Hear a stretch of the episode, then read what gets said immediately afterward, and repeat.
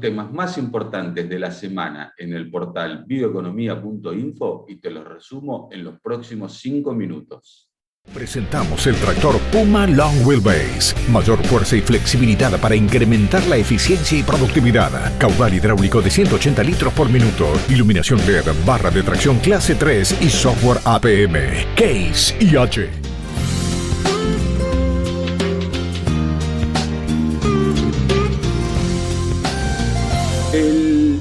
Transportes por Carretera y Autopistas de la India anunció esta semana que el gobierno está ultimando los detalles para introducir en los próximos días una legislación que exige a las automotrices equipar a todos los vehículos cero kilómetros que se comercialicen en el país con motores flex fuel. Em, esta noticia que pasó casi desapercibido podría llegar a ser la más importante del año para el sector eh, bioenergético y una de las más importantes en el ámbito de la bioeconomía. Los motores flexible son aquellos capaces de eh, funcionar ya sea con cualquier proporción de alcohol y nafta, es decir, pueden ir desde funcionar con nafta prácticamente pura con mínimos contenidos de etanol hasta el uso de etanol puro, pasando por cualquier proporción de mezcla entre ellos. Em, la tecnología que fue desarrollada en Brasil ya hace varios años se ha expandido a todo el mundo y hoy eh, plantas automotrices como las que hay en Argentina, puede haber en México o en otras partes del mundo y que exportan sus automóviles al mercado brasilero, lo hacen con estos motores. De hecho, en Brasil prácticamente el 95% de los autos cero kilómetros de gasolina que se comercializan cuentan con esta tecnología, mientras que el 5% restante son los autos de muy alta gama, como podemos hablar los Mercedes-Benz o los BMW o autos europeos, que bueno, que llegan a Brasil, y, pero se tienen que adaptar por lo menos para funcionar con una mezcla de 27,5% de etanol, que es la que se utiliza en ese país. Em, ¿Por qué la medida es tan importante? En primer lugar, porque se da en momentos donde la mayoría de los países que están abordando políticas para reducir las emisiones en el transporte están prácticamente enfocados en el largo plazo impulsando la electromovilidad, ya sea enchufable o a hidrógeno, y descuidando las opciones sustentables inmediatas como son los biocombustibles, que en países eh, que cuando se produce en países como Argentina o Estados Unidos, reducen en promedio entre 70 y 80% las emisiones de gases de efecto invernadero sin la necesidad de invertir un solo peso en la construcción de nueva infraestructura logística. En, el caso de la India es particularmente interesante porque es un país eh, importador neto de combustibles, y es además el mayor productor de azúcar. El etanol a ellos les va a ofrecer la alternativa de producir combustibles con recursos locales y además potenciar la producción agrícola, que es un poco el foco de esta medida. El plan en la India de biocombustibles, o particularmente de etanol, comenzó hace un par de años. El gobierno había lanzado un paquete financiero de casi 2 mil millones de dólares en créditos blandos con tasas subsidiadas para la instalación o ampliación de unas 300 destilerías de producción de etanol, ya sean a partir de caña de azúcar o cereales como el maíz, el trigo o el arroz. A raíz del rápido crecimiento que tuvo la capacidad instalada producto de estas ayudas financieras,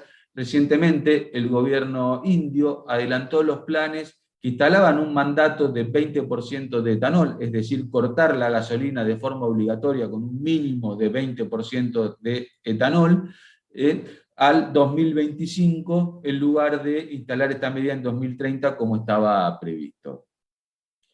La obligatoriedad de utilizar estos motores flex fuel no implica ningún costo adicional para el consumidor, ni tampoco para las automotrices. Eh, hace dos o tres años, en un evento de etanol realizado en Río Cuarto, organizado por la firma Novozymes, los famosos TECO, quienes tuvieron la posibilidad de este, poder acudir a uno, se dan cuenta de la importancia que tienen estos eventos para conocer a fondo la industria del etanol. Allí un representante de la marca de automóviles Fiat, de aquí de la Argentina, explicó que el costo de equipar un automóvil con motores flex frente a un automóvil convencional se incrementa en apenas 50 dólares es decir, una cifra prácticamente insignificante frente a lo que es el valor total o el costo total de producción de un automóvil.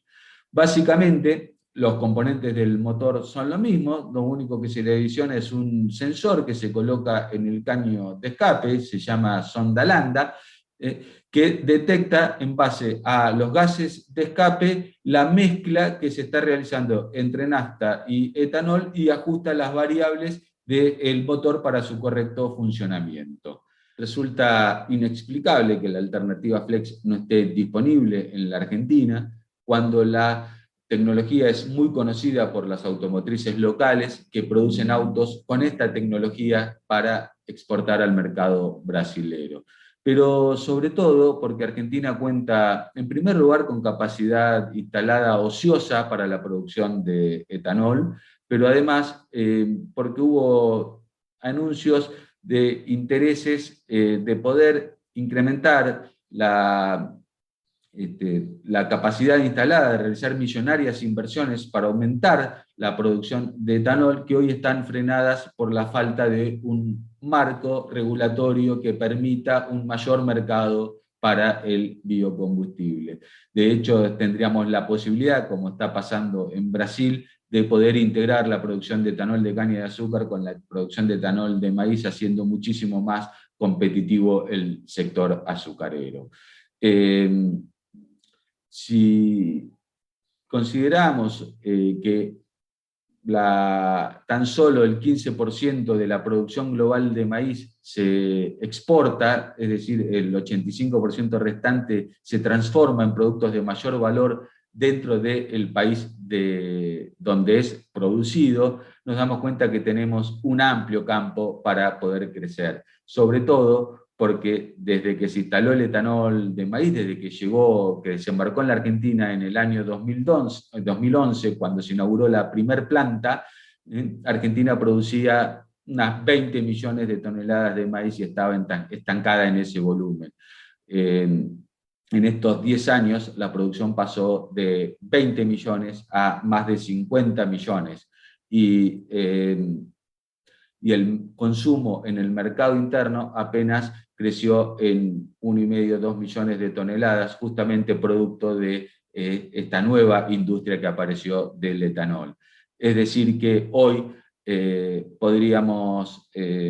considerar que si en 2011 exportábamos 17 de las 20 y moneditas millones de toneladas que producíamos, si hoy seguiríamos exportando 17 millones de toneladas, lo cual nos permitiría estar en el tercer puesto en el ranking mundial de países exportadores y procesáramos eh, todo este incremento de más de 30 millones de toneladas en eh, producción de etanol podríamos reemplazar toda la gasolina que se consume en la Argentina, con un combustible mucho más limpio que reduce más del 70% las emisiones de gases de efecto invernadero, pero sobre todo que agrega muchísimo valor a la producción rural, genera empleos en el interior productivo, empleos de calidad, empleos eh, de, de tecnología, desarrollo, construcción de nuevas destilerías, en fin, todo lo que sabemos que sucede en el mundo de la bioeconomía, con todas estas externalidades positivas.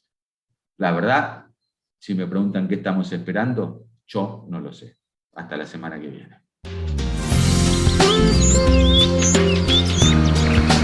Ooh.